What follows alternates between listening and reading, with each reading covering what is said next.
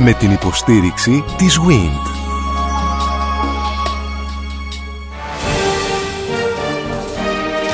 Γνωρίζοντας την ιστορία μας. Η ελληνική διατροφή από την προϊστορία μέχρι σήμερα. Μια σειρά ραδιοφωνικών ντοκιμαντέρ στον Sky 100,3. Εξιστορώντας την διατροφική ιστορία των Ελλήνων, προφανώς θα πρέπει να σταθούμε στην ιστορία των ποντίων Ελλήνων. Θα μιλήσουμε για τα φαγητά με τα οποία διατρέφονται οι ποντιακής καταγωγής Έλληνες σε αυτό το κομμάτι λοιπόν της γης το οποίο αρχίζει από την βόρειο-δυτική Ανατολία, στην Τουρκία πάντα και καταλήγει στην βόρειο-ανατολική πλευρά, στα σύνορα δηλαδή της Τουρκίας με την Γεωργία. Είμαστε στον Εύξηνο Πόντο, τον οποίο μάλιστα λόγω των χαρακτηριστικών αυτής της θάλασσας οι Τούρκοι την ονομάζουν Μαύρη Θάλασσα, Κακιά Θάλασσα. Σε αυτόν τον Εύξηνο Πόντο και στις μεγάλες κυρίαρχες πόλεις του Πόντου από όπου οι Έλληνες ανέπτυξαν εμπόριο, ανέπτυξαν επικοινωνία με τη Ρωσία, με την Ευρώπη και δημιούργησαν έναν πολύ μεγάλο πολιτισμό για σειρά αιώνων. Ο πολιτισμός αυτός διεκόπη βιαίως μετά την εκδίωξη των ποντιακής καταγωγής Ελλήνων που άρχισε από τις αρχές του 20ου αιώνα με την αναρρίχηση στην εξουσία των Νεοτούρκων οι οποίοι θέλησαν να οργανώσουν και να συστήσουν ένα καθαρός εθνικό κράτος της ε, Τουρκίας. Σε αυτή την ιστορία λοιπόν θα σταθούμε κυρίες και κύριοι των μεγάλων πόλεων του Ευξήνου Πόντου όπως είναι η Συνόπη, όπως είναι η Σαμσούντα δηλαδή η Αμισός, όπως είναι η Κερασούντα και όπως είναι η Τραπεζούντα. Προφανώς τώρα παραλείπω άλλες πόλεις του βορρά, των ακτών μάλλον, του παραθεράσου κομματιού του Πόντου, όπως είναι η πόλης Τρίπολης, όπως είναι η πόλης Κωτίωρα που στα τουρκικά σημαίνει Ορντού. Αγαπητοί φίλοι, αγαπητές φίλες, η ξεναγός μας σήμερα στην περιήγησή μας στην ιστορία του Πόντου και της διατροφής των Ποντίων Ελλήνων είναι η κυρία Λένα Καλπίδου Κορνάρου, η κυρία Καλπίδου είναι απόφυτος του Ιστορικού Αρχαιολογικού Τμήματος του Καποδιστριακού Πανεπιστημίου Αθηνών. Έχει 20 θητεία στη δημόσια δευτεροβάθμια εκπαίδευση, αλλά ενεργό ρόλο και παρουσία στα ποντιακά πολιτιστικά πράγματα. Είναι μέλος στην Επιτροπή Ποντιακών Μελετών από το 1984. Συμμετέχει στην ομάδα οργάνωσης του Ιστορικού και Λαογραφικού Μουσείου του Ποντιακού Ελληνισμού και η ίδια έχει ασχοληθεί με τη γυναικεία παραδοσιακή φορεσιά των Ελλήνων του Πόντου που ήταν και είναι το κύριο πεδίο της ερευνητικής και συγγραφικής της δραστηριότητας. Κυρία Καλπίδου, καλώς ήρθατε. Προσιότατο βιογραφικό που έχει σχέση με την καταγωγή σας, με τον πολιτισμό που φέρνετε. Με εγωίτευσε η αφήγηση της γιαγιάς μου, η οποία ήταν και αναλφάβητη, σημειώστε, γιατί μεγάλωνε τα άλλα παιδιά, τα υπόλοιπα παιδιά της οικογένειας, ήταν η πρώτη. Και έτσι είχα το ενδιαφέρον να ασχοληθώ και αργότερα στο πανεπιστήμιο επιστημονικά και αργότερα ο Οδυσσέας Λαμψίδης, ο σπουδαίος βυζαντινολόγος που ήταν πρόεδρος στην Επιτροπή Ποντιακών Μελετών υπήρξε ο δάσκαλός μου στα θέματα τα ερευνητικά. Καταγωγή σας από τον Πόντο φυσικά, από γονείς οι οποίοι γεννήθηκαν εκεί; Ο πατέρας ε, είχε γεννηθεί το 1909 στην Κερασούντα και η μητέρα μου το 22 στην Κωνσταντινούπολη, βαφτίστηκε στο Φανάρι και τώρα στα 91 της είναι στην Καλυθέα. Να σας ζήσει, να είναι καλά και εύχομαι τα καλύτερα. Συνεπώς έχετε μια οικογένεια η οποία έζησε στο πετσί της στην ιστορία. Η ιστορία πέρασε από πάνω της. Και στους δυο σας γονείς, αλλά πόσο μάλλον ναι. στη μητέρα σας η οποία είναι ζωή. Η κάθε οικογένεια έχει μια δική της ιστορία. Ναι. Όλοι του μικρασιατικού ελληνισμού πιστεύω, ειδικότερα του πόντου, ταλαιπωρήθηκαν αρκετά. Και αυτή η ιστορία ενώνεται μέσα σε μια τραγωδία.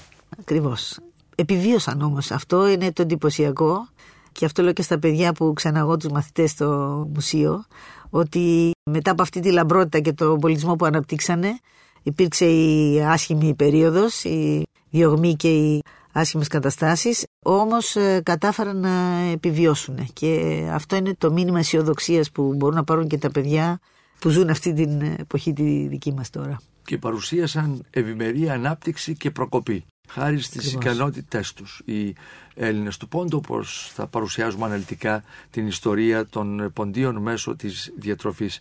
Μια κουβέντα για το μουσείο. Το Μουσείο Ποντιακού Ελληνισμού ξεκίνησε το 1998, τα εγγένεια έγιναν τότε. Παρουσιάζει με νυφαλιότητα και επιστημονικό τρόπο, με προδιαγραφές ουσιολογικές, όλη την ιστορία του ελληνισμού, πώς βρέθηκε ο ελληνισμός στην περιοχή εκεί, μέχρι την επιστροφή του εδώ και πληροφορεί και για το που έχουν εξαπλωθεί ανά την Ιφίλιο πια.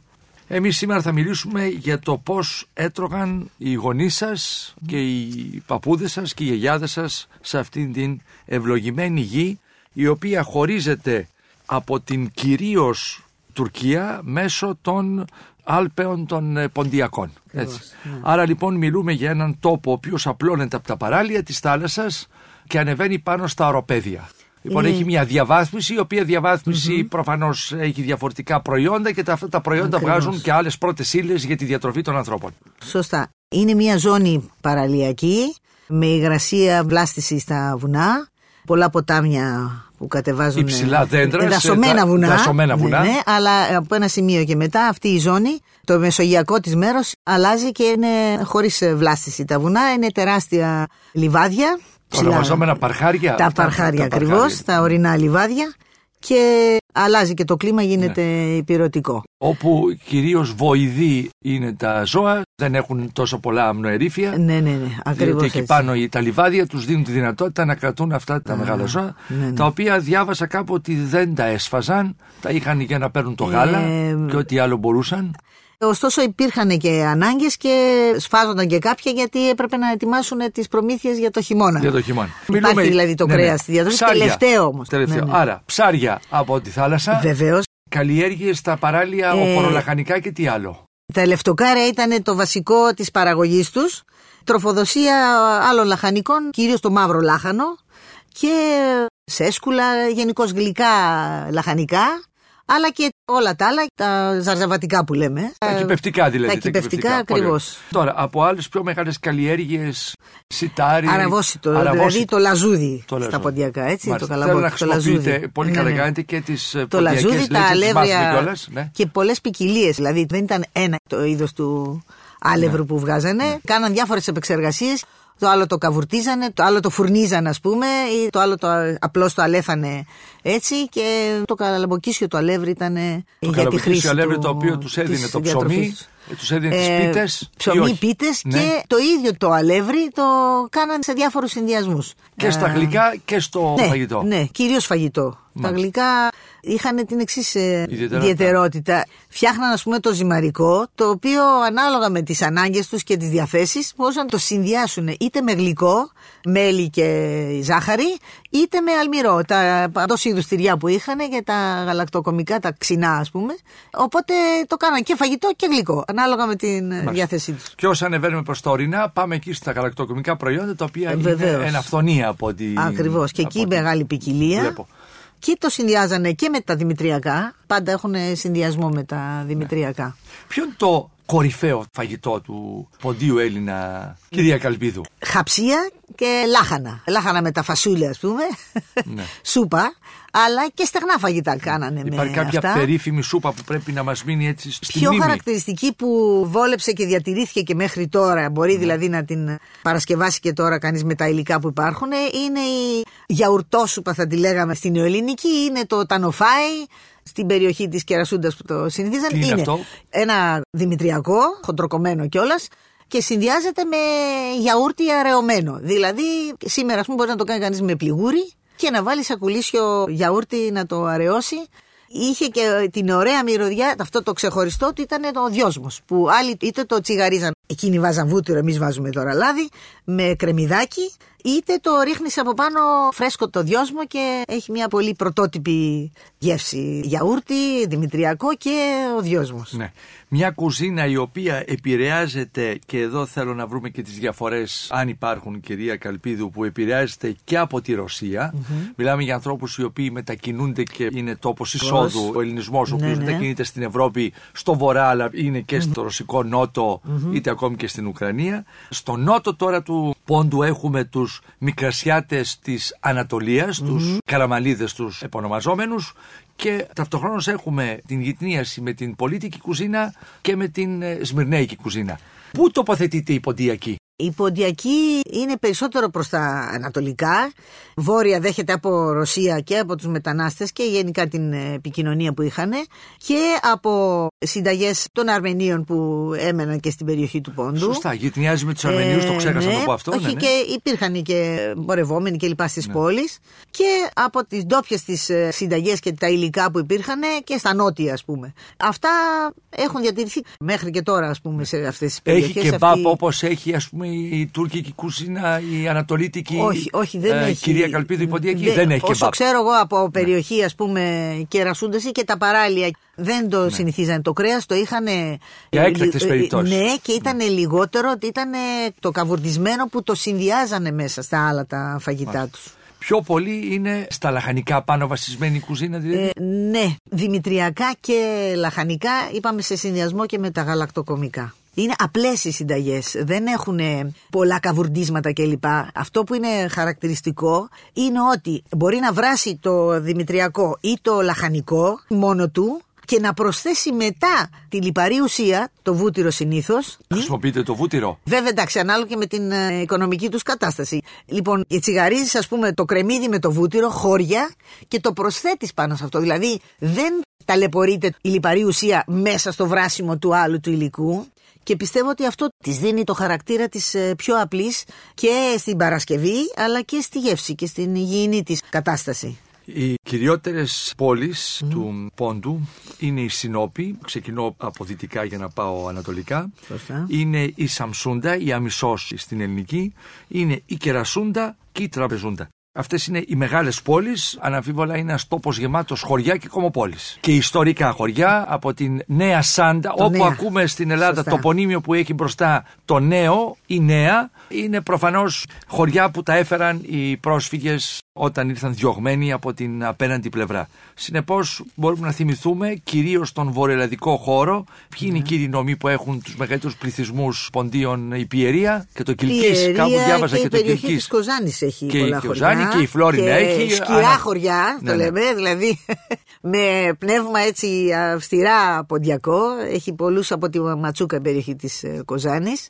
τα χωριά της Τραπεζούντας. Κοιτάξτε, αυτό είναι άξιο θαυμασμού, κυρία Καλπίδου. Το γεγονός δηλαδή ότι αυτοί οι άνθρωποι ήρθαν ε, εξυπόλυτοι. Το γεγονός ότι ξεκίνησαν από το μηδέν και οικοδόμησαν για δεκαετίες ολόκληρες την παρουσία τους και έδωσαν απογόνους με προκοπή, με συγκλονιστική πρόοδο έναντι του ό,τι υπήρχε εδώ. Το βασικό είναι ότι έμειναν ενωμένοι. Δεν ξέρω Ναι, ποιος έδωσε το έμνασμα, ποιος ήταν εκείνος που είπε μαζί θα είμαστε ενωμένοι και ο ένας θα στηρίξει τον άλλον για να μπορέσουμε να επιβιώσουμε. Είναι παράδειγμα για αυτά που ζούμε σήμερα, που τρεις μαζευόμαστε και έχουμε 500 απόψεις διαφορετικές. Λοιπόν, και η προκοπή μετά είναι αποτέλεσμα αυτής της αλληλεγγύης και της Ακριβώς, της αλληλοβοήθειας. αλληλοβοήθειας. Είναι Ε, συγκλονιστικό αυτό. Υπήρχαν ε, διάφοροι λόγοι και εσωτερικοί τους και εξωτερικοί. Δηλαδή η εσωτερική, η νοσταλγία κλπ.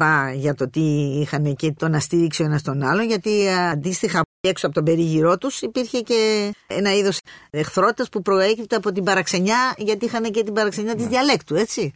Και στήριξε ο ένας τον άλλον. Η Ε, διάλεκτο κρατήθηκε, οι χωροί κρατήθηκαν. ε, τα... Η διάλεκτος, προσέξτε, από το 27 που ιδρύθηκε η Επιτροπή Ποντιακών Μελετών, υπήρχαν ε, άνθρωποι που είχαν την έννοια να καταγράψουν τη διάλεκτο, την Και να ιστορία κρατηθεί η γλώσσα, και φυσικά. να κρατηθούν τα στοιχεία τα πολιτισμικά. Δηλαδή είναι και των λογίων η έννοια και των απλών ανθρώπων που βιώνανε μέσα στα χωριά.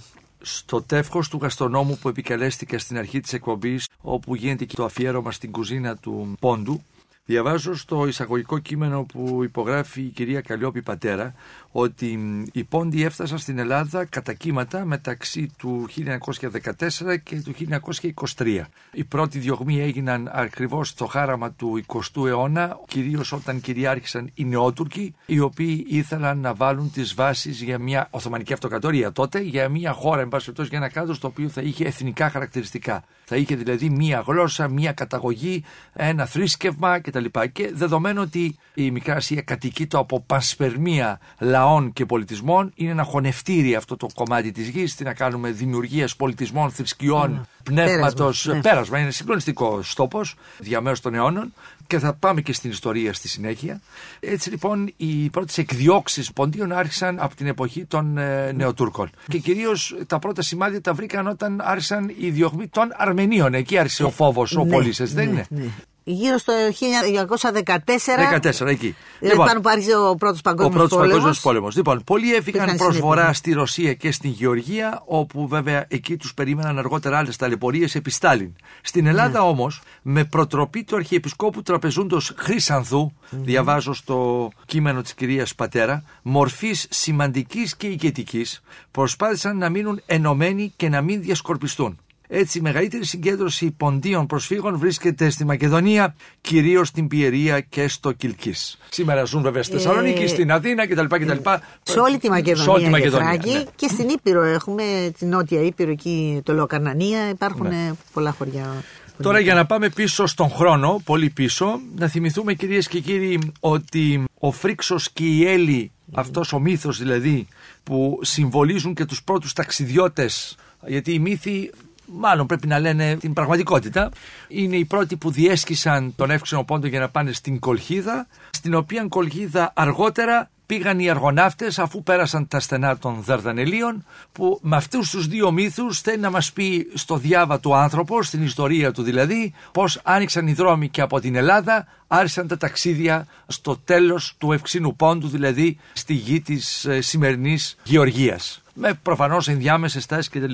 Συνεπώς, σε έναν τέτοιον τόπο αναφερόμαστε κυρίες και κύριοι, όπου η παρουσία του ελληνικού πολιτισμού φτάνει εκεί στα 2.500 χρόνια. Λοιπόν, αρχίζουμε κυρία Καλπίδου. Τι ψάρια ψάρευαν; Ο Εύξηνο Πόντος είναι εύτροφη θάλασσα, δεν έχει πολύ αλάτι. Έχει όμως πολύ τροφή στον πάτο της γιατί αν παρατηρήσει κανείς το χάρτη θα δει πάρα πολλά ποτάμια και από την πλευρά του πόντου αλλά και γύρω γύρω από Ρωσία κλπ κατεβάζουν ακριβώς την τροφή για τα ψάρια. Αλλιεύανε τους γάβρους, τα χαψία και άλλα είδη ήταν πάρα πολύ σημαντικά. Τα καλκάνια, οι ζαργάνες, η γιαγιά μου θυμάμαι, τις έβρισκε πιο όμορφες στον ναι. πόντο από αυτές που προμηθευόμασταν ναι. Το οποίο καλκάνι το περιμέναμε και εμείς στην Κωνσταντινούπολη πότε θα κατέβει Μάλιστα. από Είναι το μέσο του Βοσκόρα από τη Μαύρη τη βόλτα στα παράλια. Ε, περνάνε από εκεί. Νομίζω ακόμη και τώρα οι πόλεις οι παραλιακές έχουν βασικό στοιχείο της οικονομίας τους ε, την αλληλεία των ψαριών. Είχαν όμως και, τα, και άλλα ψάρια, αν θέλουμε να μιλήσουμε για ψάρια, είχαμε και τα ποταμίσια και στις εκβολές των ποταμών,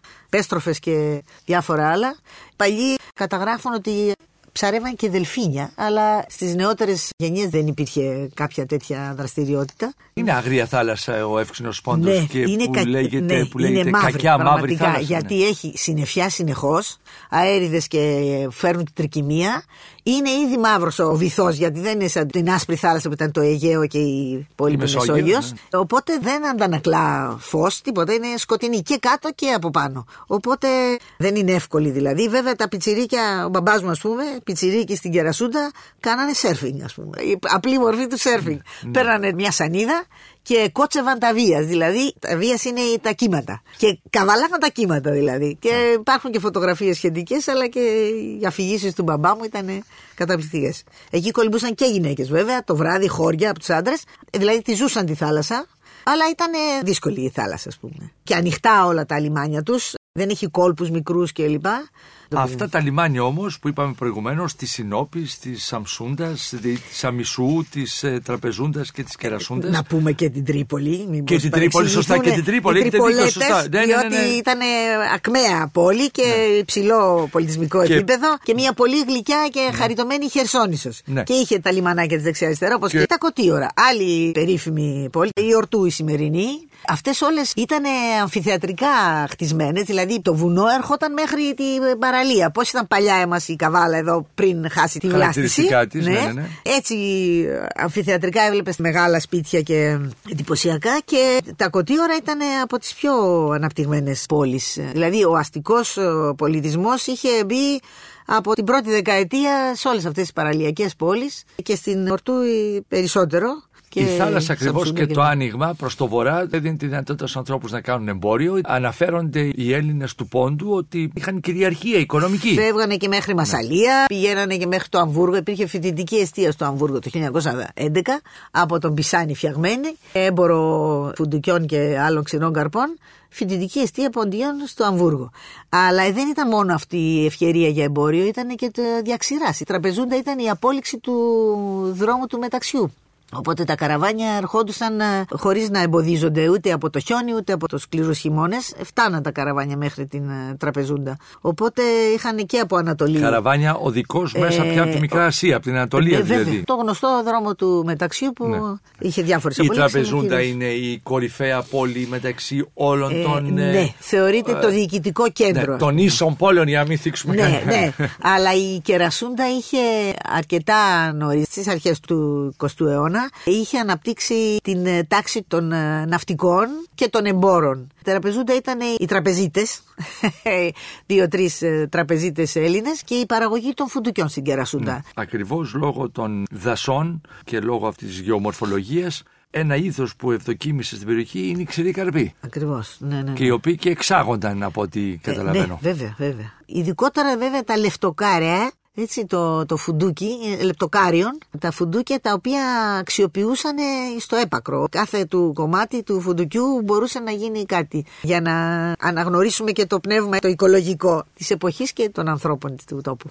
Οι πηγές σας ε, για τις συνήθειες των ανθρώπων ποιες είναι κυρία Καλπίδου; Υπάρχει και γραπτή πηγή και έχουν καταγραφεί αφηγήσεις μέσα από το Πανεπιστήμιο. Θυμάμαι ότι σου δίνεται ευκαιρία στο μάθημα της ε, λογογραφίας να κάνεις καταγραφές. Βεβαίως η βιβλιογραφία, η πολύ σημαντική και από παλιά κατατεθειμένη, είναι της Επιτροπής Ποντιακών Μελετών. Τότε που ο Θεοφύλακτος Θεοφυλάκτου μια εξαιρετική προσωπικότητα από την Τραπεζούντα και άλλοι λόγοι σκεφτήκαν να ιδρύσουν την Επιτροπή Ποντιακών Μελετών και ο πρώτος πρόεδρος ήταν ο Χρήσανθος Τραπεζούντος παλιά και μετά Αθηνών. Έχει γίνει και συμπόσιο λαογραφίας με επιστήμονες από διάφορες περιοχές που ασχολήθηκαν με θέματα των ποντίων και έχουν καταγραφεί, έχουν βγει τα πρακτικά δηλαδή πάλι από την Επιτροπή Ποντιακών Μελετών και μπορεί να δει κανείς εκεί πάρα πολλά στοιχεία. Τόσο από τα ανέκδοτα και τα παραμύθια που υπάρχουν στην προφορική παράδοση. Υπάρχουν και υλικό αρκετό από τις φωτογραφίες τις αυθεντικές που έχουν σωθεί. Παρακολουθεί κανείς τα πικνίκ σε εξοχές των πόλεων αλλά και στα βουνά επάνω στα παρχάρια. Και φυσικά η καταγραφή επιστημονική που έχει γίνει από πολύ παλιά, από την δεκαετία του 30 Λίγα χρόνια δηλαδή που μετά είχαν έρθει εδώ και αργότερα στη δεκαετία του 50 είχαν έννοια οι άνθρωποι και τα έχουν καταγράψει ώστε να μπορέσουν να διασωθούν. Τι δεν έτρωγαν; Έχουμε πει τι έτρωγαν. Τι δεν έτρωγαν. Το λάδι. Λάδι δεν είχαν. Το φέραν από τη Μυτιλίνη και από άλλα νησιά του Αιγαίου. Χρησιμοποιούσαν το βούτυρο. Τα πολύπλοκα φαγητά, νομίζω τα πολύ Εξήγησατε προηγουμένως ότι τα φαγητά Ναι, ναι. είναι μια απλή Ήταν διαδικασία. απλά. Ήταν και απλά. στις πόλεις και στα χωριά. Υπήρχε στενή σχέση των αστών με τα χωριά. Αλλά και κατά καιρούς οι ιστορικές ανάγκες τους μετακινούσαν και στα πιο εσωτερικά και στα παραλιακά. Οπότε υπήρχε μια τέτοια επικοινωνία σχετική. Βλέπω ότι στην ποικιλία την διατροφική παίζουν ρόλο τα ζυμαρικά. Τα ζυμαρικά ήταν μια πολύ καλή λύση. Ήταν μισοφιαγμένα, δηλαδή παρασκευάζονταν κυρίως κάτι σαν τα μακαρόνια, σαν τις χιλοπίτες και φύλλα μεγάλα, τα οποία τα διπλώναν και μπορούσαν να τα διατηρήσουν. Με έναν απλό τρόπο μετά τους ρίχνανε βραστό νερό, τα ζεματίζαν ας πούμε και μετά χωρίς να χρειαστεί να μαγειρέψουν να φάνε τον χρόνο για να μαγειρέψουν το υλικό τους με ένα απλό ζεμάτισμα μπορούσαν να το συμπληρώσουν με μια λιπαρή ουσία και με γαλακτοκομικό ή με μέλι και με ζάχαρη να το χρησιμοποιήσουν. Πολύ σύντομα δηλαδή το φτιάχνανε γιατί οι γυναίκες ε, αυτές που κυρίως δουλεύανε βέβαια και στο χωράφι και στο σπίτι και στα παιδιά και σε όλες τις άλλες έννοιες, στην ύφανση και στη πλέξιμο κάλτσας κλπ. Αυτές έπρεπε στα γρήγορα να τα προλάβουν όλα. Και τα ζώα που είχαν στο μαντρί και όλα αυτά. Τους εξυπηρετούσε πολύ. Και έχουν αυτά τα ζυμαρικά τα προμαγειρευμένα, ας το πούμε, προετοιμασμένα σχετικά. Τα οποία ζυμαρικά, κυρία Καλπίδου, τα συνδυάζουν με τα λαχανικά; Τα ζυμαρικά αυτά τα συνδυάζουν με μέλι ή με ζάχαρη ή με το τυρί. Μπαίνει δηλαδή και το γαλακτοκομικό. Σε άλλες περιοχές, πιστεύω επηρεασμένοι και από τη ρωσική κουζίνα, Έχουμε και τα πυροσκία, τα οποία είναι σαν τυροπιτάκια. Συνηθίζανε πυροσκί, την, δηλαδή. το πυροσκί, ναι, με γέμιση κρέας κιμά είτε πατάτα, είτε το τυρί που ξέρουμε εμείς πια εδώ, τη τυροπιτά, ας πούμε. Και επίσης έχουν και άλλα γεμιστά, μικρούλικα τυροπιτάκια πολύ μικρά, τα οποία μπορεί να έχουν μέσα ένα είδος τυριού. Αυτά πρέπει να είναι επιρροή από την ρώσικη κουζίνα και αυτά όμως εξυπηρετούσαν και ήταν αγαπητά. Είχαν και τα υλικά και μπορούσαν να τα φτιάχνουν. Και έχουν διασωθεί μέχρι και τώρα. Ανανεώνονται και λίγο από τις εμπειρίες και τα βιώματα των ποντίων που έχουν έρθει εξ Σοβιετικής Ενώσεως την τελευταία 20 ετία πια. Και έτσι συνηθίζονται πιο πολύ και αυτά τα είδη. Ίσως γιατί και τα διάφορα μαγαζιά εστιατόρια που υπάρχουν δίνουν την εμπειρία των ποντίων την πιο πρόσφατη και όχι της πιο παλιάς εποχής των ποντίων του 22. Κυρία Καλπίδου, εσείς γεννηθήκατε; Στην ε, Καλυθέα Αττικής, από γονείς οι οποίοι ο πατέρας ήρθε από την; Από την Κερασούντα, Κερασούντα. και η μητέρα από την ε, Κωνσταντινούπολη, εκεί γεννήθηκε δηλαδή, στο πέρασμα των γονέων της από την Ρωσία με στόχο το να φτάσουν εδώ στην Ελλάδα. Το... Συνεπώς, ενσωματώνεται 22. στην ιστορία σας, στην ιστορία της οικογένειας. Είπαμε κάθε οικογένεια και μια ιστορία. Και το άνοιγμα προς τη Ρωσία. Διότι κάποιοι άνθρωποι, πολλοί πόντοι, Ακριβώς. αναζήτησαν την τύχη τους προς τη Ρωσία, επειδή ακριβώς ένιωθαν τον κίνδυνο που ερχόταν από τους Τούρκους, αλλά δεν ξέρω αν ευτύχησαν εν τέλει. Ταλαιπωρήθηκαν και αυτοί Και αυτοί. αρκετά. Ήταν μια διέξοδος για τη φυγή τους, δηλαδή φεύγοντας από τα νότια παράλια, περνούσαν απέναντι όπου υπήρχαν και ακόμη και συγγενείς τους εγκαταστημένοι. Όταν λέτε απέναντι προς Βατούμ, δηλαδή, Ε, εκεί περνούσαν. ναι, Σοχούμ, Βατούμ, αυτά τα παράλια. Ε, Άλλοι είχαν ε, στενές επαφές και με την Κρυμαία ακόμη. Και καταλήξανε στην ε, Κωνσταντινούπολη. Εκεί πήγαν να δουν στο στρατόπεδο του Αγίου Στεφάνου τους συγγενείς τους. Πάθανε τύφο. Επιβίωσαν όμως Ναι. και η μητέρα γεννήθηκε εκεί το 22, βαπτίστηκε στο Φανάρι και γύρω στο 24 ήρθαν εδώ στην ε, Πειραιά και Αττική ας πούμε. Εσείς αναζητήσατε τις ρίζες σας που ταξιδέψατε στην ιδιαίτερη ναι, πατρίδα σας. Ναι, και είχα μια πολύ παράξενη εμπειρία. Πήγαινα ως αρχαιολόγος με την νυφαλιότητα του επιστήμονα να δω τα μέρη όπου γεννήθηκε ο πατέρας μου 1986. Σε δύσκολα χρόνια είναι η αλήθεια. Ναι. Κάνετε το ταξίδι σας πολύ πρόωρα σε σχέση με το τώρα που Ναι. έχουν λίγο τα πράγματα χαλαρώσει, έχουν αλλάξει. Είχα ένα σχεδιάγραμμα από τον πατέρα μου πώς να πάω να βρω το σπίτι τους. Κοντά σε μια τούλουμπα όπως την έλεγε, ένα από αυτά τα συστήματα που βγάζουν νερό. Με βοήθησε η κυρία Άννα Θεοφυλάκτου που είχε επαφές με πολλά ταξίδια στον Πόντο και είχε και γνωστούς. Κάποιες συνεννοήσεις ε, στα τουρκικά. Από ό,τι φάνηκε έφτασα περίπου στο σημείο γιατί είχαν γίνει αλλαγές, εγκρεμίστηκαν ε, κάποια σπίτια κλπ. Μέσα στην πόλη τους ήταν. Κερασούντα, ναι, στην ναι. Κερασ- μέσα Ε, στη- θα αυτή- παίρναμε το γεννήγιο Αστική ήταν η καταγωγή Το σας, καινούριο ναι. δρόμο, ναι, Ναι. να ανέβουμε προς τα εκεί. Ο παππούς εξεργαζόταν φουντούκια. Και ο μπαμπάς μου περπατούσε στη σκεπή του σπιτιού για να ανακατεύονται τα φουντούκια να ξεραθούν καλύτερα. Δεν κατάφερα να βρω. Ε, Έβλεπα κάποια στοιχεία, μου λείπαν άλλα γιατί έγιναν γκρεμίστηκαν τα σπίτια κλπ.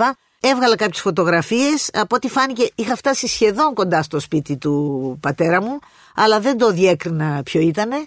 Και από εκεί, ενώ ήταν από τις πρώτες μέρες του ταξιδιού κερασούντα, μετά είχαμε τραπεζούντα, σουμελά κτλ. Ε, Ενώ πήγαινα λοιπόν ε, ψύχρεμη, αυστηρή, νυφάλια επιστήμων, εκεί το ότι δεν κατάφερα να βρω το σπίτι του πατέρα μου, μου ανέτρεψε όλη μου τη συναισθηματική κατάσταση.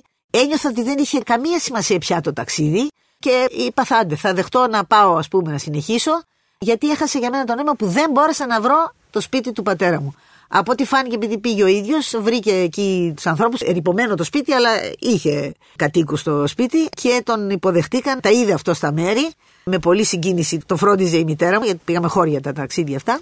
Κατάφερε όμως να πάει και το είδε. Τελικά είχα φτάσει εκεί κοντά. Μετά από τις φωτογραφίες που βγήκανε, κατάλαβα ότι είχα φτάσει κι εγώ και έχω, ας πούμε, στο νου μου τώρα το πώς ήταν αυτό το σπίτι που είχα ακούσει τόσες αφηγήσεις και από τον πατέρα μου. Με Τούρκους ποντίους ήρθατε σε επικοινωνία; Όχι, δεν είχα ευκαιρία, ούτε είχε και ο πατέρας μου κάποιον ε, γνωστό. Εκεί θυμόσαστε κάτι ως προς την Ε, υποδοχή σας, ναι, εγώ- καθώς όχι, δεν αναζητούσατε είχα- ή δεν δώσατε. Όχι, όχι, εγώ δεν είχα Α, τέτοια αφορμή επαφή. για- Ο μάλιστα. πατέρας μου όμως και η μητέρα μου που είχαν πάει το ταξίδι εκείνο είχαν επαφή με αυτούς που μένανε στα σπίτια. Ο μπαμπάς μου, επειδή θυμόταν και των άλλων ε, ταξιδευτών τα σπίτια, έλεγε Α, εδώ είναι το σπίτι του Ασλανίδη, εδώ είναι το σπίτι του Κοντιζάζ, λεγόταν ε, μετά η γυναίκα που παντρεύτηκε Τίνιακο εδώ στην Καλιθέα και τους έβρισκε τα σπίτια τα πατρικά τους και χαιρόταν και εκείνος που έδινε την πληροφορία και ήταν πολύ έντονη η συναισθηματική κατάσταση του. Δυστυχώς ε, στο δικό μας το ταξίδι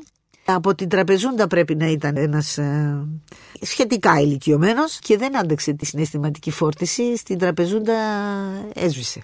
Και ήταν ας πούμε έτσι μια Κρίμα άνθρωπος, ανατροπή. Ε, πάντως κατάφερε να δει... Να, να φτάσει αλλά δεν Να μπόρεσε δει να λίγο, το ναι, αντέξεις ναι, ναι. περισσότερο. Μάλιστα. Όταν εδώ ανταμώνετε με συμπατριώτες σας, το γεύμα σας, το δείπνο σας είναι πάντα ποντιακό, κυρία Καλπίδο. Όχι πια, όμως έχουμε μία πινελιά ας πούμε, συνήθως οι ντολμάδες που τους φτιάχνει η γιαγιά με μαύρο λάχανο, η μητέρα μου δηλαδή.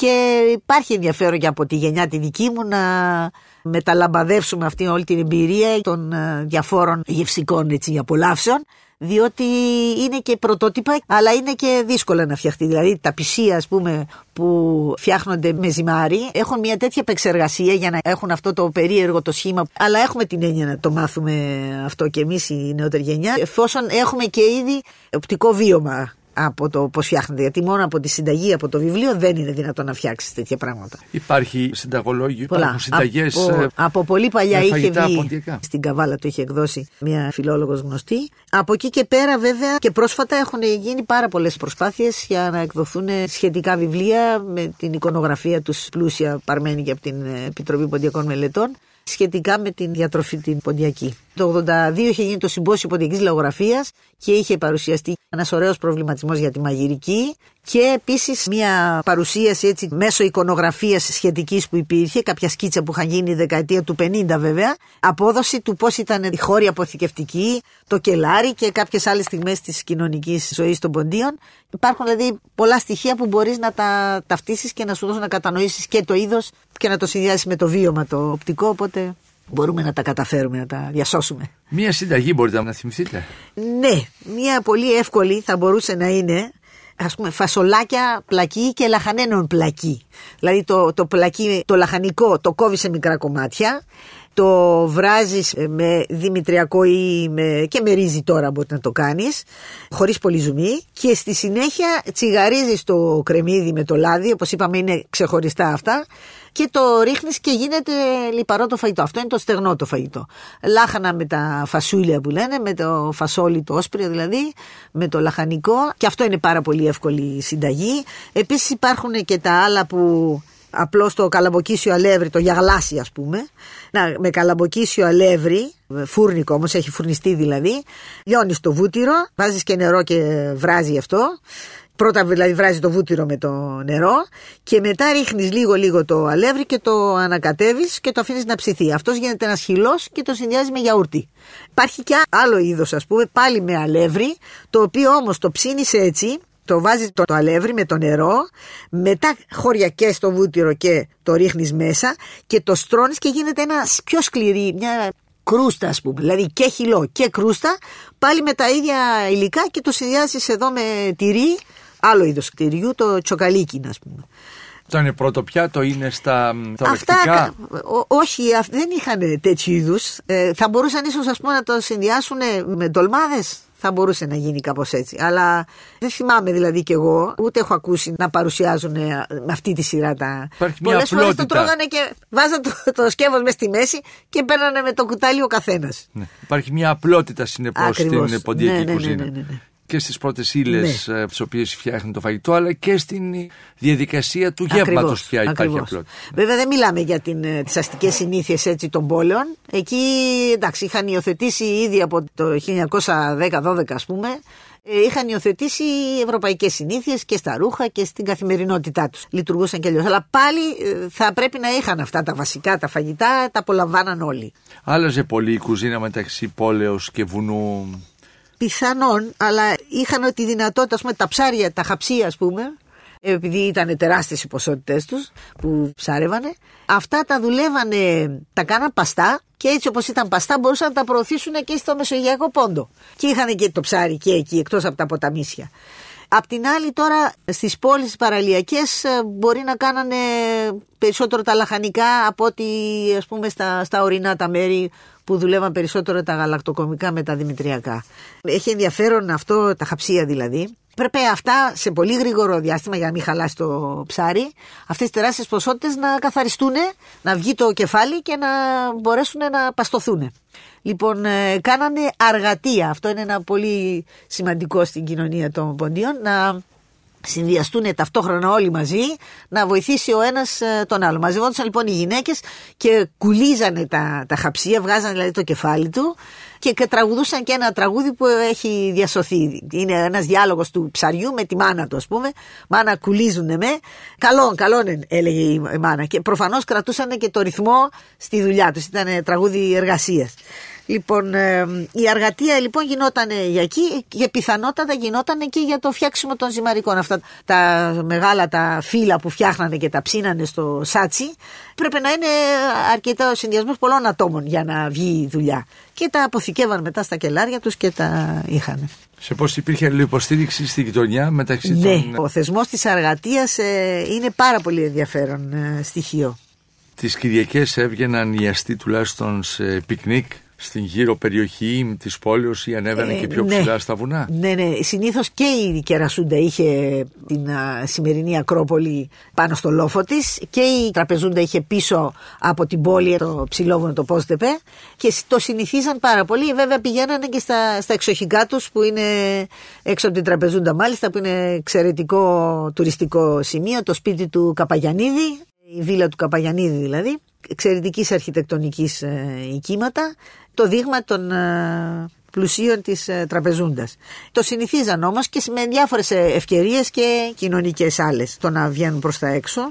Υπήρχε κοινωνική ναι. συναστροφή εντός της πόλεως με συλλόγους, ενδεχομένως κάποιο θέατρο, μουσικές, παραστάσεις. Βέβαια, βέβαια. Στα χωριά είχαν το λαϊκό το θέατρο τα Μομοέρια που ήταν δρόμενα του 12 ημέρου του Χριστούγεννα μέχρι φώτα αλλά και η, η δράση θεατρική ήταν αναπτυγμένη, ας το υποθέσουμε 1910.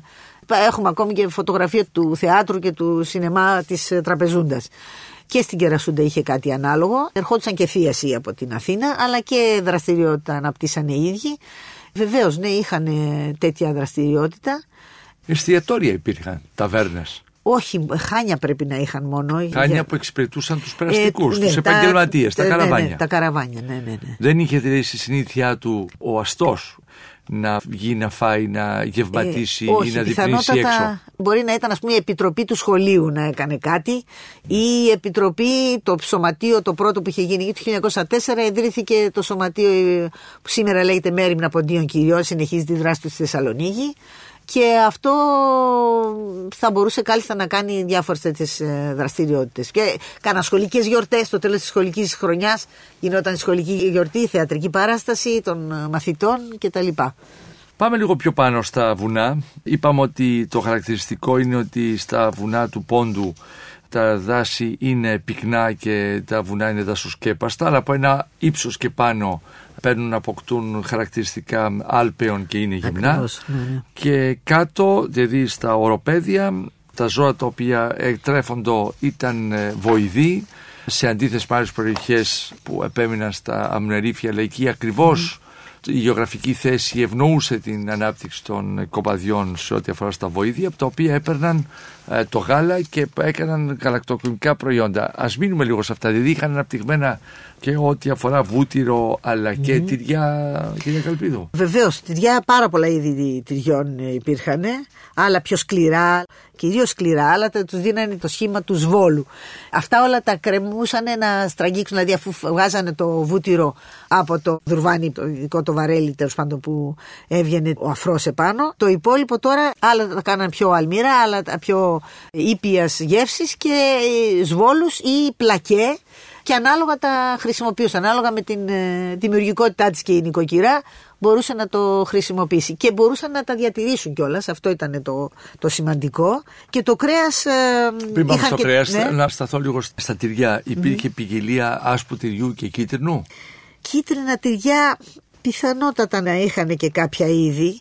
Κυρίως όμως ε, τα άσπρα, τα αλμυρά, έτσι άσπρα και ε, στραγγισμένα ας πούμε. Αυτή είναι η δική μου η ναι. εμπειρία και τα στοιχεία που έχω. Το Ωραία. τάνι, ταν, πασκιτάν. Ο, πείτε τα, πείτε τα, τα, ακούμε τις λέξεις. Ε, το σακουλίσιο ας πούμε, το ηλιστό που ηλίζει δηλαδή έτσι ναι. από το... Το ξύγαλα ήταν το γιαούρτι ονομάζανε. Ε, το αϊράν, αυτό θυμάμαι τον μπαμπά μου και ε, τη μαμά μου. Επί, και εγώ τώρα ε, χρόνια να αραιώνουν το γιαούρτι το βράδυ σε ένα πιάτο, να βάζουν και ψωμιά μέσα και να τρώνε. Γι' αυτό είχαν και την ε, μακροημέρευση. Τώρα πια μπορούν να το αγοράζουν γιατί η βιομηχανία έχει, Το έχει βγάλει, έτοιμο, ναι, το ναι, έχει ναι, ναι. εισαγάγει και στην Ελλάδα το εράνι, αλλά το- και μέχρι κάποια χρόνια πράγματι Ναι. κάποιοι άνθρωποι νέρωναν το γιαούρτι. Άλλοι το λένε Αϊράν και άλλοι το λένε Αριάν. Είναι ο αναγραμματισμός. Είναι το ίδιο πράγμα. Το ίδιο έτσι. πράγμα, ναι, ναι. Λοιπόν, και το.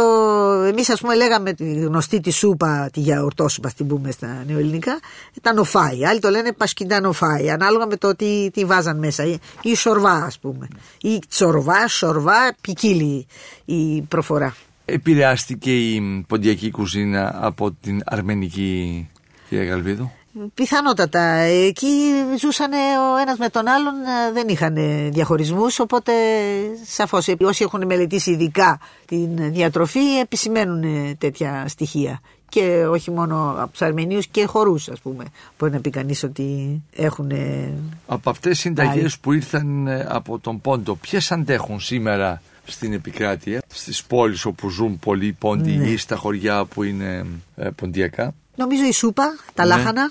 ε, στην καθημερινή διατροφή, δηλαδή διαπερνά Ε, την καθημερινότητα των ανθρώπων ή είναι κάτι που το όχι, έχει όχι, κάποιος γιατί στο καθε- μυαλό του Όχι, αυτό. Αν είναι, και αν το είναι κάνει εύκολο. μια στις τόσες, ας Ναι, πούμε. όχι, επειδή είναι εύκολο και όσο βρίσκει τα υλικά ή μπορεί να βρει υποκατάστατα αυτών, νομίζω ότι υιοθετείται και από μη πόντιους. Μόλις το μάθουν Η και σούπα. Το, τα νοφάει, ας το πούμε, όπως το έλεγε η γιαγιά μου, ας πούμε. Με το δημητριακό και το γιαούρτι, με τη γεύση, τη μυρωδιά του γιος μου και μ, τα λάχανα επίσης ε, και αυτά ε, σαν σούπα τρώγονται πολύ συχνά. Στη ε, διάρκεια της νηστείας βολεύει πάρα πολύ να βάλεις τα διάφορα είδη από αλεύρι που είναι άλλα είναι κοπανισμένο και έχει χοντρά κομμάτια δηλαδή και να κάνεις ένα ε, πλούσιο σε γεύση έτσι νηστίσιμο φαγητό. Τη Μεγάλη Παρασκευή δηλαδή είναι ρόβραστο με διάφορα είδη κορκότο και τα λοιπά. Τα διάφορα αλεύρια μπορούν να χρησιμοποιήσουν. Τηρούνται οι υποχρεώσεις διατροφικές που πηγάζουν από την πίστη κυρία Αρκαλπίδου. Ναι, τα, το συνηθίζουν. Τα, τα ανιστήσιμα δηλαδή με όλα αυτά τα είδη των αλεύρων και σε συνδυασμό αλεύρι και με φασόλι και με όσπριο δηλαδή και ε, χρησιμοποιούν διάφορα τέτοια ανάλογα φαγητά. Η κτηνοτροφία, είπαμε κυρίως ότι η κατανάλωση κρέατος ήταν σε κάποιες ειδικές τιμές γιατί είχαν ανάγκη το ζώο που θα τους έδινε το γάλα. Ναι. Η, η κτηνοτροφία αντιθέτως είχε Είχαν- ανάπτυξη. Βεβαίως, ναι, ναι, ναι. Δηλαδή η κόσιτα ας πούμε από πολύ παλιά και ήταν και η μόνη τους ε, η λύση. Ακόμη και στα ορεινά τα μέρη τα πουλερικά τα είχαν κοντά τους. Για κυνήγι πήγαιναν. Πιθανότατα. Εγώ δεν έχω άμεση εμπειρία, αλλά πιθανότατα θα πήγαιναν. Βέβαια, τόση έκταση. Εξάλλου, έχουμε και τους νέοι που συνηθίζανε να τ- τριγυρίζουν ε, τα βουνά, βεβαίως θα είχαν αυτή την, ε, τη δυνατότητα και τη διάθεση. Βέβαια. Δεν ε, υπάρχουν όμως συνταγές ιδιαίτερες έτσι με το κυνήγι, ας πούμε. Σήμερα αυτές οι συνταγές εμ, που παρουσιάζονται από κυρίες που είναι δεύτερης ή τρίτης γενιάς πόντι έχουν αλλοιωθεί, παραμένουν οι αυτούσιες όπως ακριβώς κληρονομήθηκαν από τους ε, προγόνους. Όχι, νομίζω ότι το πέρασμα έτσι του χρόνου και η δημιουργικότητα των ανθρώπων ε, τους κάνει να υιοθετούν διάφορα άλλα στοιχεία, να παραλλάζουν λίγο και μπορώ να πω ότι αν ας πούμε ρωτήσεις έναν ε, νεότερο να σου πει μια συνταγή σαφώς θα είναι πο- πολύ διαφορετική από αυτή που έκανε την δεκαετία του 50 κάποιος ποντιακής καταγωγής γεννημένος στον Πόντο και που έμενε η Αθήνα. Παντού αλλάζουν, δηλαδή και στα χωριά πιστεύω ότι έχουν αυτή τη διάθεση για Μια αλλαγή ανανέωση. και ανανέωση. Ναι, Ναι, ναι. ναι, ναι. Γενικά, ναι, υπάρχει τη διάθεση. Σε κάθε τι που είναι ζωντανό, δέχεσαι και υιοθετείς κάτι καινούριο και το πας παραπέρα, το κάνεις πιο ταιριαστό στην εποχή. Το ελαιόλαδο οι πόντιοι το γνώρισαν στην Ελλάδα. Μου Ε, είπατε ότι όχι, ερχόταν ε, σε το- πολύ ερχόταν μικρές στα- ποσότητες. Στις παραλιακές ναι. πόλεις ερχόταν από τα νησιά του Αιγαίου. Δηλαδή η Μυτιλίνη ως ε, λεωπαραγωγική θα τους ε, τροφοδοτούσε. Ναι, Ήταν πάντως ένα είδος ε, ανεπάρκεια το λάδι. ναι. ναι. Δεν Το το- ζητούσε η κουζίνα, το ζητούσε η νοικοκυρά το λάδι. το Είχαν το, ήθελε. βούτυρο. Τότε δεν τους ε, δυσκόλευε η χολυστερίνη κάτι σχετικό. Ήταν τόση κίνηση Τη της γάνιζαν νοικοκυράς. με το λάδι που έβγαινε από το Ε, βούτυρο. δηλαδή. Ναι, ή τον καβουρμά, ας πούμε, το κρέα το τσιγαρισμένο που το είχαν για να το αποθηκεύσουν, είχε γύρω του το λίπος και αυτό το χρησιμοποιούσαν ε, για να μπορέσει να ψηθεί μέσα στο, στο τηγάνι. Δεν ταλαιπωρούντο από χολυστερίνη και τα Ακριβώς, σχετικά. ακριβώς. Ε, Ήταν ο κόπος τους τέτοιος. Η αξιοποίηση του φουντουκιού ήταν σημαντική. Α ξεκινήσουμε από τον καρπό. Είναι φουντωτός ο καρπός. Αυτό το μαλακό το πέραν και το κάνανε πρόχειρα μαξιλαράκια μέσα στο σπίτι. Τα ταλάσσα τα λέγανε.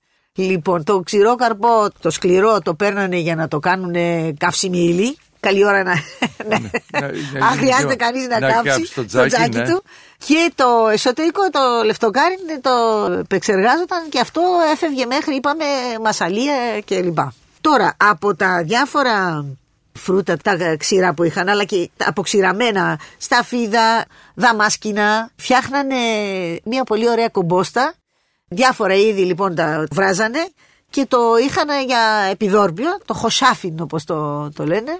Επίσης έχουν και τα φτιάχναν και ρετσέλια, δηλαδή το χυλό, Μαρμελάδες, ας πούμε, ναι. μαρμελάδες, ένα είδος μαρμελάδας, ναι, μέσα στα μεγάλα τα σκεύη. Πάλι με βοήθεια η μία στην άλλη προφανώς και είχαν ας πούμε και το γλυκό τους. Επίσης από τα κράνια που ένα φυτό που έχουν η περιοχή της ε, Μακεδονίας έχει, δηλαδή το φέρανε αυτοί όπως και φουντουκές φέρανε και φυτέψανε εδώ πέρα και από αυτό βγάζανε ένα είδος λικέρ. Κυρία Καλπίδου, με φρούτα έφτιαχναν ειδήποτα ή. Βεβαίως. Τα κράνια που ήταν χαρακτηριστικά και έχουμε και εδώ στη Μακεδονία και τα, το βύσινο. Εγώ θυμάμαι χρόνια τη γιαγιά και τη μαμά που το φτιάχνανε μέσα σε ένα γυάλινο, μεγάλο γυάλινο μπουκάλι, να είναι διάφανο. Μπαίνει το φρούτο με τη ζάχαρη, κλείνεται από πάνω με τούλι και αφήνεται στην επίδραση του ήλιου. Και κάνει τη ζύμωση, λιώνει η ζάχαρη, κατά καιρούς το κουνάνε λίγο για να ανακατευτεί Διαφανές το καλύτερα. βάζει για να το βλέπει ο Διαφανές ήλιος. ακριβώς. Και βλέπετε, ας πούμε, ένα μεγάλο μπουκάλι σε ένα μπαλκονάκι. Στο, Για να το χτυπάει ο στο- ήλιος, ναι. χτυπάει ο ήλιος. Είναι πάρα πολύ ωραίο. Ε, μπαίνει μέσα και το γαρίφαλο. Και όταν ε, γίνει το η ζύμωση, μετά προστίθεται και το κονιάκ για να το ενισχύσει λίγο. Είναι από αυτά που χαρίζονται έτσι σε μικρή ποσότητα, πολύτιμα, από τις ε, γιαγιάδες προς τις ε, νεότερες ε, Και ενδεχομένως θα είχε και. γυναίκες και τα σπίτια τους. Χρησιμοποιείται και για φαρμακευτικούς λόγους. Ε, από ό,τι έχω ακούσει, Ναι. ε, είναι πολύ θεραπευτικό για το στομάχι. Φρούτα. ε, Μήλα, χλάδια, ναι. πάρα πολλά είδη Είπατε για μήλων. κομπόστα προηγουμένως, Ε, το χωσάφι αυτό που είπατε Ε, προηγουμένως, ναι. αλλά. μ, Και από ε, άλλα ναι. πιο μεγάλα φρούτα, τα μήλα ήταν πάρα πολλών ειδών. Τώρα υπάρχει και ένα δύστιχο, τα τραγουδάνε οι λιράριδε, της Αργυρούπολης. Τα μήλα ήταν περίφημα. Την Αργυρούπολη την ονοματίζαν και Κιμισχανά, στα ποντιακά με την προφορά την ποντιακή. Είναι η Κιμισχανέ η τουρκική, δηλαδή η Αργυρούπολη. ας το Ναι, ναι. πούμε. Λέει, Είχε τι μεταλλεία είναι- από κάτω, γι' αυτό Ακριβώς, ήταν, ναι. ακριβώς. Μιλάνε για το σπαλέρι που είναι η τραχηλιά στη φορεσιά την ε, γυναικεία. Και λέει τι είναι αυτά που είναι κάτω από το σπαλέρι σου; Είναι λέει η μήλα της Αργυρούπολης. Εσένα και εμένα με χορταίνουνε. Λοιπόν, αν θέλετε να το πω και στα ποντιακά. Βεβαίως, το πείτε. Αυκά στο σπαλερόπο σου ντόι να τάντο κίνταν. Κιμισχανάς ε, μιλόπα ειν εσέν και μεν κανίνταν. Μας στάνουν δηλαδή τα μιλαράκια. Και τα χλάδια βέβαια. Είχαν και το λάδι του φουντουκιού, το ξεχάσαμε. Το φουντούκι λοιπόν από τον καρπό πέραν και το λάδι του. Δεν έμενε τίποτα δηλαδή χωρίς Γι' αυτό το να αξιοποίησαν πλήρως, είπατε. αξιοποιηθεί. Και για το γάβρο επίσης και τα κόκαλα και αυτά που περισσεύαν γιατί βγάζανε και το. Τα τραβήξει στο κεφαλάκι του γάβρου, βγαίνει και το όλη η ραχοκοκαλιά. Λοιπόν, αυτά τα ρίχναν λέει στα χωράφια για λίπασμα. 10-14 συνταγές περίπου έχουν για τα χαψία με ρύζι, με μαϊντανό βραστά, με πιλάφι, το κάνουν πάλι πίτα. Είναι Πιο ο ζουμερά τα γάβρος φαγητά. ότι είναι το φασόλι για τους Έλληνες. Ε, Ενώ ναι. τη ελε... Το- της το είχαν στον ελλαδικής ελλαδικό χώρο. επικράτεια. Το ελλαδικό είχαν- χώρο. ναι. Είχαν όμως και το φασόλι και, και εκεί βέβαια. Ναι. Αυτή είναι λοιπόν εν ολίγης η ιστορία των ε, ποντίων Ελλήνων αναφορικώς με τη διατροφή τους. Τώρα μου έρχεται στο μυαλό έτσι μια Ναι. που ε, Ναι, ναι. τελειώνουμε την εκπομπή. Ναι. Όταν τέλειωνε το ζύμωμα η ακούρα στην οικοκυρά η πόντια, για να καθαρίσει τη σκάφη που είχε για να ζυμώσει, έπρεπε να τρίψει με μια σπάτουλα. Μας έχει έρθει στο μουσείο μια ζουμοξίστρια, έτσι λέγεται, που ξύνει το ζυμάρι δηλαδή, η οποία στο πίσω μέρος της έχει δύο κρικάκια. Και όταν δούλευε η γυναίκα και κούναγε ρυθμικά την σπάτουλα, αυτά γκλινγκ γκλινγκ κάνανε ένα γλυκό ήχο, ε, φιλοκαλούσε με τευτελίες η νοικοκυρά και την καθημερινότητά της της έδινε και μια νότα έτσι μουσική και ποιητική. Κυρία Καλπίδου, σας ευχαριστώ πάρα πολύ. Και εγώ σας για ευχαριστώ. την ε, περιδιάβαση αυτή και την ωραία συντροφιά που μας κρατήσατε για αυτήν την ε, ώρα που μάθαμε δύο-τρία πράγματα για την ιστορία των ποντίων Ελλήνων. Γεια σας. Εάν σας άρεσε το ραδιοφωνικό ντοκιμαντέρ που μόλις ακούσατε, μπείτε στο sky.gr κάθετος podcast και γίνετε συνδρομητής. Περιμένουμε όμως και τα σχόλιά σας ή ακόμα καλύτερα την κριτική σας στα iTunes. Η δική σας κριτική στα iTunes θα βοηθήσει και άλλους Έλληνες σε όλο τον κόσμο να ανακαλύψουν τα νέα podcasts του Sky και να γνωρίσουν την ιστορία μας. Κυρίες και κύριοι, γεια σας. Για την εκπομπή συνεργάστηκαν Παρουσίαση Άρης Πορτοσάλτε Παραγωγή Τζένι Πουπουλίδου Επιμέλεια εκπομπής Αθανασία Χατζή Η ηχογράφηση και η τεχνική επεξεργασία έγινε από τους ηχολήπτες του Sky 100,3 Με την υποστήριξη της WIND